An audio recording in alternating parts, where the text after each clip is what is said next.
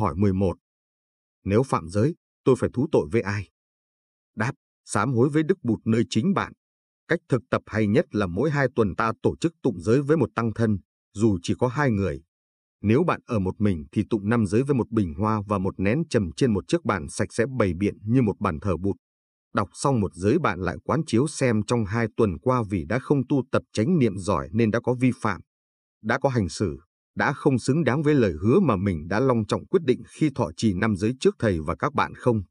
Nếu được một vài người bạn cùng đọc tụng năm giới dù các bạn này chưa chính thức thọ giới nhưng họ có khen những tiêu chuẩn chân thiện mỹ của năm giới này, thì sau khi tụng xong năm giới ta nên bỏ thêm 10 hay 15 phút để bàn bạc thêm với các bạn về từng giới áp dụng trong đời sống hàng ngày. Bạn có thể chia sẻ với họ những thành công cũng như những thất bại của mình. Thường xuyên tụng giới với tăng thân mới giúp sự tu tập của chúng ta được rõ rệt và có tiến bộ. Trong phần tụng giới, sau mỗi giới được đọc, có câu hỏi. Trong hai tuần qua, quý vị có cố gắng học hỏi và hành trì giới ấy hay không? Nếu có phạm thì bạn có thể thầm tự trả lời. Tôi rất ý thức rằng mình đã không có chánh niệm và đã phạm giới này. Từ giờ phút này, tôi sẽ cố gắng để làm giỏi hơn. Đừng mặc cảm tội lỗi. Tập khí của bạn vẫn còn dày. Sự kiện bạn nhận biết những lề thói tiêu cực sẽ làm tập khí ấy giảm đi trong mỗi lần tụng giới, và chẳng bao lâu chúng sẽ được chuyển hóa. Câu hỏi 12 Khi chăm nom vườn tược tôi thường hay thấy là cần phải diệt một số sinh vật tai hại đang phá hoại khu vườn, sâu, bọ và các loài chuột đất cắn chết dễ cây rau cải. Như vậy có đi ngược lại giới thứ nhất hay không? Và tôi cũng không biết phải xử lý thế nào với sự lan tràn quấy phá của kiến, rán và những sinh vật tai hại khác trong nhà. Một người Phật tử có tu tập thì xử lý các vấn đề này ra sao?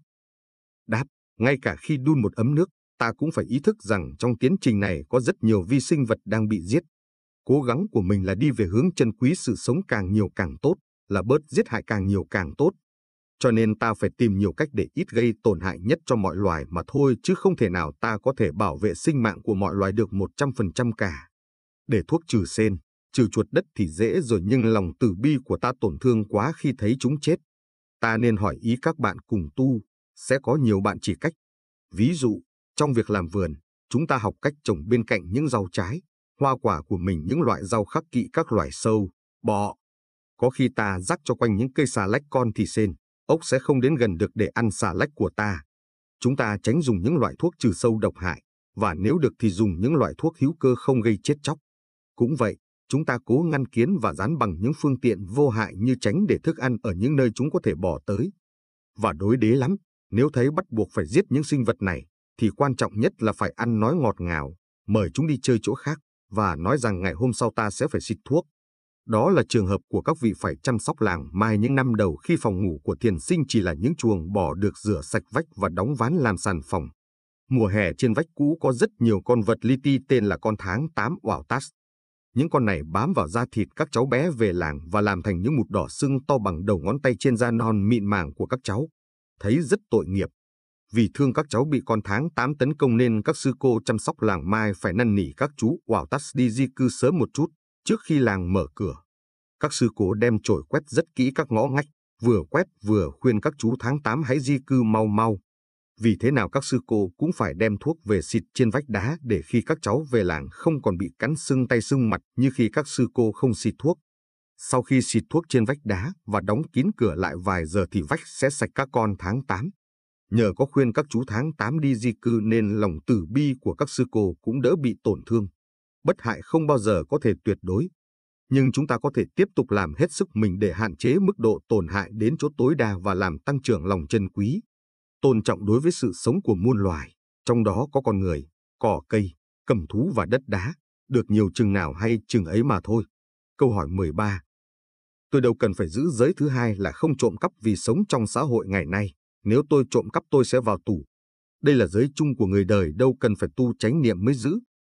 Đáp, Chánh niệm là nhìn sâu hơn những gì xảy ra trong giây phút hiện tại trong từng hành động mình làm, thấy rõ gốc rễ của hành động đó và hậu quả của hành động. Hành động trộm cắp, nhìn phần thô bên trên thì đó là trộm cắp, móc túi thiên hạ. Nhưng nhìn sâu thì ta thấy những người phạm giới trộm cắp này nhan nhản trên xã hội chúng ta ngày nay và không ai bị bắt cả. Làm việc trong sở ta thấy thiên hạ xài thừa thãi, phí phạm giấy văn phòng. Người xài phí văn phòng phẩm của sở cũng là phạm giới thứ hai.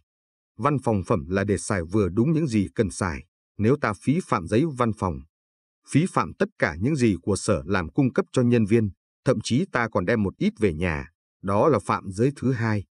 Khi đem giấy, đem một ít bút mực văn phòng phẩm về nhà, bạn có xin phép ông chủ không? Bạn đang sống trong cư xá sinh viên hoặc trả tiền phòng hàng tháng, bạn có thể tha hồ mở điện trong phòng làm việc trong phòng ngủ của bạn. Nhưng bạn có biết rằng bạn đang phạm giới thứ hai trộm cắp nếu bạn đi ra khỏi phòng và trong phòng không còn ai mà bạn không tắt đèn hay không? Dù Bộ Giáo dục trả tiền điện nước cho cư xá, sinh viên, bạn vẫn phạm giới ăn cắp điện của nhân loại như thường. Vì để có điện, người ta phải làm đập ngăn nước và đã làm rối loạn sinh môi của biết bao loài sinh vật quanh vùng để ngăn nước, tạo áp suất nước biến thành điện. Vì ta cần điện nên phải làm đập nước để sản xuất điện. Có những nước sản xuất điện bằng nguyên tử lực thì phải xây dựng những nhà máy nguyên tử. Nhà máy nguyên tử như nhà máy nguyên tử ở Chernobyl chẳng hạn. Khi bị nứt đã thất thoát những chất rất độc có thể gây ra nhiều bệnh cực kỳ nguy hiểm cho tánh mạng bao nhiêu người sống ở những thành phố vùng lân cận. Những nhà máy như vậy cũng còn những nguy hiểm khác, như là chưa giải quyết được những chất phế thải nguyên tử của những nhà máy nguyên tử này. Các chính phủ chủ trương làm nhà máy nguyên tử như vậy vẫn chưa tìm được cách giải quyết cho ổn thỏa những chất phế thải nguyên tử kia. Trong khi các chất rác hữu cơ chỉ cần vài tháng là đã biến thành đất trở lại thì trái đất phải cần 2 triệu năm mới biến được những chất phế thải nguyên tử ra thành phân. Các chính phủ có nhà máy nguyên tử lâu nay vẫn im lặng lén bỏ chất phế thải nguyên tử vào những sa mạc hay những nước nghèo ở Nam Mỹ bằng cách chôn sơ sơ trên những vùng rừng núi. Khi khám phá ra như vậy, quần chúng quanh vùng đã biểu tình đa đảo việc làm thiếu trách nhiệm đó. Ta phí phạm điện vô trách nhiệm như vậy là ta đang ăn cắp sự trường tồn của quả địa cầu mà con cháu ta sẽ sống. Còn một ví dụ khá quan trọng về việc phạm giới thứ hai, giới trộm cắp, đó là vấn đề tham nhũng. Một nhân viên hay một viên chức trên nguyên tắc là phải làm việc hết lòng để phụng sự đồng bào, phụng sự dân tộc, giữ gìn tài nguyên quốc gia, bảo vệ và giúp đỡ những người trẻ bị xa vào nạn si ke ma túy. Nhưng giờ đây, tuy pháp luật cấm đoán mà ma túy vẫn lan tràn khắp nơi là vì sao? Tài nguyên quốc gia cứ bị thất thoát trầm trọng, như trường hợp mà ai cũng biết. Đó là có những tàu lớn của người nước ngoài chở đầy gỗ quý đốn trên rừng nước ta Việt Nam để bán cho những tài phiệt Nhật với giá rất rẻ. Nghe thật đau lòng, từ một miếng giấy tạm vắng đến những giấy tạm trú của người dân, người dân nghèo muốn được cung cấp dễ dàng để đi xa làm ăn. Có được bao nhiêu nhân viên cộng lực đã giữ giới thứ hai để cung cấp nhanh cho đồng bào. Phần đông người dân vẫn phải giúp nhân viên công lực phạm giới thứ hai bằng cách biết rõ vấn đề đầu tiên là tiền đâu, thì mới có được tấm giấy tạm vắng và tạm trú. Muốn đi thăm con cháu ở nước ngoài cũng phải biết vấn đề giúp thiên hạ phạm giới thứ hai thì mới có thể đi nhanh được. Riêng giấy tạm vắng tạm trú cho người tu thì thật là nhiều khê nhất định phải có vấn đề đầu tiên thì mới đi nhanh được. Đó là chưa kể nếu đi nước ngoài bằng hộ chiếu của người tu thì còn trăm ngàn khó khăn. Làm bất cứ việc gì mà nếu có vấn đề đầu tiên thì mới nhanh được. Vì vậy nếu mọi người đều giữ giới thứ hai thì đất nước sẽ đẹp biết bao. Câu hỏi 14 Tôi nhớ rằng giới thứ năm bụt chỉ cấm uống rượu mà sao bây giờ giới thứ năm lại có không được xem những chương trình truyền hình bạo động, những phim ảnh đồi trụy, đọc những sách báo dâm loạn năm. Năm là sao? Sư ông Nhất Hạnh có đi xa lời bụt dạy quá hay không? Đáp, ngày xưa, khi dạy năm giới lần đầu cho cha mẹ thầy ra xa bụt căn dặn giới thứ năm là không uống chất làm mình say.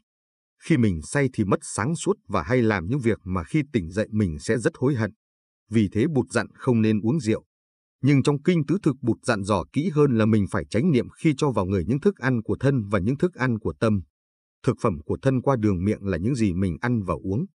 Thực phẩm của tâm qua đường mắt, mũi, tai, lưỡi, thân và ý. Vì thân và tâm không rời nhau nên ăn thực phẩm của thân không tránh niệm như dùng rượu thì tâm cũng say và đẩy mình làm bậy. Nếu mình không tránh niệm khi cho vào tâm những thực phẩm độc hại cho tâm thì tâm cũng đẩy mình hành động rất sai quấy bằng cái thân mình. Thức ăn độc hại đi qua đường mắt xem sách báo phim chuyện dâm loạn, bạo động dữ dằn qua đường tai nghe nói lời thô tháo, tục tiểu sàm sỡ. Qua đường mũi ngửi những mùi thơm say đắm khó quên, qua đường lưỡi thèm những thức ăn ngon miệng nhưng không nhìn sâu kết quả của thức ăn ấy gây độc hại cho phổi. Tim gan năm, năm, qua đường thân thèm khát những xúc chạm say lòng. Và qua đường ý có cái thấy sai lầm, tưởng tượng bậy bạ. Mà không có cái lưới tránh niệm lọc qua thì thân và tâm đều say, sẽ đẩy đưa vào đường sai quấy. Lưới tránh niệm là tập dừng lại và nhìn cho kỹ, cho sâu hậu quả của hành động đó với tất cả sáng suốt và lòng từ bi. Tôi xin kể cho các bạn một câu chuyện thật về một người tên James một người cực kỳ đau khổ vì lớn lên trong một môi trường mà không ai biết đến năm giới và không ai giữ giới. Hồi năm tuổi, khi chú bé James xin mẹ cho đi xuống lầu để đạp xe đi chơi. Chú bé bị mẹ đánh và xô chú lăn lông lốc xuống 40 nấc cầu thang cùng với chiếc xe đạp của mình, chỉ vì mẹ đang ngà ngà say rượu. Một bữa khác, chú bé bị đánh đến sưng bầm mắt trái. Khi tới trường, thầy giáo hỏi tại sao mắt sưng thì anh kể lại sự thật. Thầy giáo gọi điện về nhà nhưng mẹ anh chối phăng và nói sở dĩ anh bị sưng mặt là vì chơi xe đạp bị té mà thôi. Thế mà thầy giáo lại tin mẹ tôi, và tôi bị phạt về tội nói dối.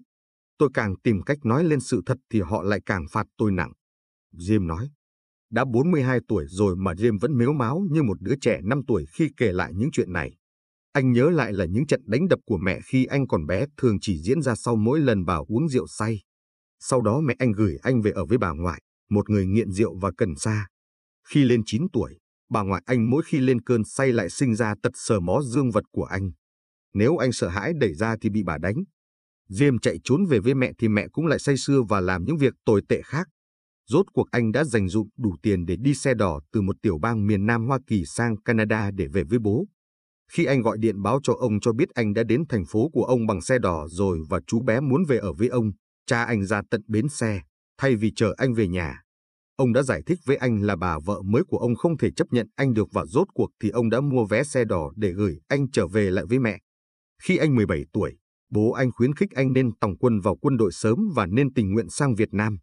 Trước khi chia tay, bố anh vỗ vào lưng anh nói, quân đội sẽ rèn luyện con thành người trưởng thành. Con ạ, à, James lại khóc tiếp. Một buổi trưa ở làng Mai, James kể, anh đã ngập tràn trong tuyệt vọng khi ngắm nhìn các em trai, em gái Việt Nam tươi cười trong làng. Các gương mặt này khiến anh liên tưởng đến những người con trai con gái nằm co quắp hay trợn trừng mắt căm hờn nhìn anh, sau khi anh đã nã súng từ trực thăng để giết họ. Sau mấy ngày đêm nã đạn từ trên trực thăng xuống, anh bước ra khỏi máy bay và bàng hoàng phát hiện những xác người chồng chất lên nhau như những khúc cây, nằm hàng hàng lớp lớp đến vài trăm mét. Làm sao tôi có thể mang sự sống trở lại cho những thân thể này? James đã ôm mặt khóc hu hu. Các bạn anh cố an ủi anh rằng, chiến tranh là vậy đó, James mà. Cậu chẳng thể làm gì khác được đâu. James có thể nói cho các bạn biết, qua cuộc đời mình, mầm mống chiến tranh đã bắt đầu ra sao từ sự xô sát trong cuộc ly dị của cha mẹ anh và từ sự nghiện rượu và lạm dụng tình dục của họ. Câu hỏi 15 Tại sao thiên hạ thắc mắc những chuyện nhỏ nhặt như sợ giết rắn, giết kiến thì phạm giới? Tôi muốn mời các bạn vào thăm bệnh viện Từ Dũ để chứng kiến bao nhiêu chiếc thai bị nạo. Như vậy thì những người nhờ bác sĩ nạo thai có phạm giới thứ nhất không? Đáp, như tôi đã trả lời qua câu hỏi thứ 9. Mỗi trường hợp mỗi khác, không nên cua đũa cả nắm và lên án chung tất cả những người nạo thai. Những người nạo thai ở bệnh viện Tử Dũ không phải là nạn nhân của hải tặc trên biển nhưng có thể cũng là nạn nhân của người có quyền hãm hiếp. Mà vì cô quá nhỏ, quá dại nên không dám la lối và cưỡng lại. Có thể cô bị người dượng, hay kế phụ, hay ông chủ sở làm dọa dẫm, dụ dỗ, phục rượu rồi hãm hiếp. Một số những cô bé mới lớn rất dại dột và sợ hãi. Khi bị hãm hiếp cô rất khổ đau nhưng không dám cưỡng lại mà cũng không dám nói với ai, dù là với mẹ. Có khi cô là nhân viên mà chỗ làm việc có lương lớn, đủ để nuôi một gia đình mẹ già, em bệnh. Cô rất căm hờn trong lòng, cô rất uất ức, nhưng vì sợ mất việc làm nên cô không có cách gì để cưỡng lại. Có những cặp vợ chồng lương thiện nhưng vì quá nghèo, con đã quá đông và không thể nuôi nổi thêm một cháu nữa, đành phải làm như vậy. Dĩ nhiên nạo thai sẽ làm tan nát tâm hồn của người phụ nữ đương sự. Cho nên xin những người chồng, những thanh niên thanh nữ đang yêu nhau nên nhớ ngừa bệnh hơn là trị bệnh. Xin các quý ông giữ chánh niệm, nuôi dưỡng lòng tử bi, để đừng trở thành tác giả của những thảm kịch, buộc người kia phải nạo thai. Nếu hai người yêu nhau mà chưa sẵn sàng lập gia đình và có con, thì tại sao cả anh và cả chị lại hấp tấp, hời hợt, thiếu cảnh giác, sống bất cần? Để rồi người thiếu nữ phải gánh chịu việc giết bỏ mầm sống tình yêu của hai người trong khi ngày nay có nhiều biện pháp ngừa thai. Hành động nạo thai có hậu quả tâm lý rất sâu cho người phụ nữ, các em có biết điều đó không? Nhiều thiếu nữ sau đó đã tròn con đường tự tử, và nhiều thiếu phụ đã 40, 50 tuổi vẫn còn khổ đau vì chuyện phá thai ngày xưa. Tôi đã từng cùng với quý thầy và quý sư cô làng Mai làm phụ tá cho thầy tôi, thiền sư nhất hạnh hướng dẫn nhiều khóa tu cho người Việt và người Tây Phương từ năm 1983. Tôi luôn khuyến khích người ta thổ lộ với thầy chúng tôi những khó khăn của họ để thầy có thể giúp họ chuyển hóa những nỗi đau thâm sâu nhất. Nhưng thầy đâu có thể tiếp tất cả mọi người được, cho nên thầy đã bắt chúng tôi, những người học trò lâu năm của thầy, ngồi nghe nỗi khổ niềm đau của từng người và để chia sẻ với họ. Chuyện của James là một trong hàng chục câu chuyện tương tự của những cựu chiến binh cũng như của những người khác. Ban đầu chúng tôi cứ tưởng là đây là vấn đề của người Mỹ, nhưng sau này, trong khi phụ tá thầy chúng tôi tại các khóa tu ở Anh, Đức, Hòa Lan, Thụy Sĩ, Ý, Pháp, Tây Ban Nha, Nga, Ba Lan, Úc, Nhật, Đại Hàn và nhiều khóa tu cho đồng bào Việt Nam, chúng tôi đã nghe những thảm kịch não lòng tương tự. Và kinh hãi hơn là có nhiều phụ nữ Việt Nam, lớn lên ở đất nước Việt Nam, cũng có những bi kịch thầm lặng ghê gớm vì người cậu, người chú, người dượng. Không giữ giới thứ ba là không tả dâm. Và phần đông những thảm kịch xảy ra khi ông chú hay ông dượng uống đến ly bia thứ ba.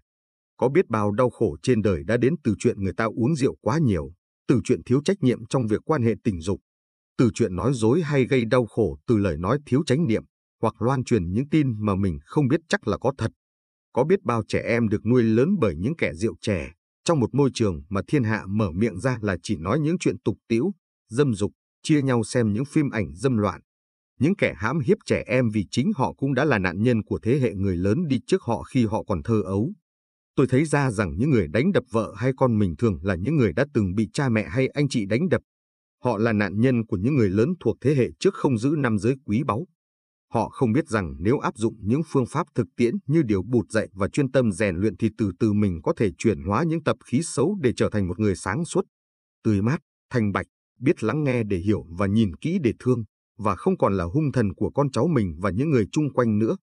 Và những người con, nạn nhân của những thế hệ trước vì biết không tu, không có chánh niệm nên đã để tập khí xấu do cha ông trao truyền, tiếp tục làm khổ đời con, đời cháu mình luân hồi những tập khí khổ đau này từ thế hệ này sang thế hệ khác cho đến mãi mãi về sau. Nẻo thoát cho khổ đau là tham dự vào một tập thể vui tươi và đang cố gắng thực tập đi về hướng chân, thiện, mỹ. Những người trong nhóm phải thành khẩn nhìn vào những điểm yếu của mình, cười với chúng, tự chế tác ra những cách nhắc nhở mình biết dừng lại, nhìn kỹ và chuyển hóa những tập khí không đẹp không lành đó. Xã hội chúng ta sau hơn 30 năm thanh bình, đời sống kinh tế ngày thêm dễ dãi, con người quên phần phấn đấu rèn luyện tâm linh nên dễ bị thói hư, thiếu đạo đức kéo đi. Nếu để cho cơn khát khao tiền bạc, danh vọng, ích kỷ đẩy đưa đến những hành động tàn bạo thì chúng ta đánh mất từ từ gia tài văn hóa tâm linh thiêng liêng mà tổ tiên đã để lại từ mấy ngàn năm. Nếp sống thanh bạch, hy sinh, mến yêu sống đời liêm khiết, cao thượng, biết lo cho hạnh phúc ấm no của mọi người, mọi nhà mà không chỉ lo riêng cho mình, ngày càng thưa bớt đi chúng ta cần phải phục hồi lại gia tài tâm linh của ông cha ta để lại. Năm giới tiêu biểu cho một lối đi sáng đẹp đưa tới sự tỉnh thức, chân quý những mực thước dành giọt để phục hồi gia tài tâm linh ấy. Cho dù không bị hành hạ khi còn nhỏ, hay không có vấn đề với nạn rượu trẻ nghiện ngập, giao du vô tránh nhiệm năm, năm chúng ta cũng có thể giúp rất nhiều người qua việc thọ nhận và hành trì năm giới. Chúng ta có thể làm gương và hướng dẫn mọi người đi về nẻo an lạc. Để hành trì năm giới những điểm sau đây cần được ghi. Chánh niệm là nền tảng của tất cả các giới. Ta sẽ không cần giữ một giới nào nếu ta giữ được chánh niệm 24 giờ trong ngày. Nghĩa là tập dừng lại từng hành động, lời nói và tư duy, nhìn kỹ và nhìn sâu với sự sáng suốt và lòng từ bi. Nhưng vì chưa làm được vậy, ta cần phải thực tập năm giới là những nguyên tắc chỉ đạo tương đương. Giới tướng của năm giới được sư ông Nhất Hạnh trình bày trong sách này là nằm trong tinh thần của giới do Bụt Thích Ca đề ra được cập nhật hóa để đáp ứng những nhu yếu và khó khăn của con người trong thời đại ngày nay. Không ai có thể giữ giới một cách hoàn toàn. Ngay chính bụt cũng không thể làm điều ấy. Khi luộc rau, ta đã giết các vi sinh vật trong nước, hay khi dùng thuốc kháng sinh, ta cũng giết các loài vi khuẩn trong ruột. Nếu chúng ta sống một cách chánh niệm, đi về hướng bất bạo động một cách nhẹ nhàng là đã đủ tốt rồi.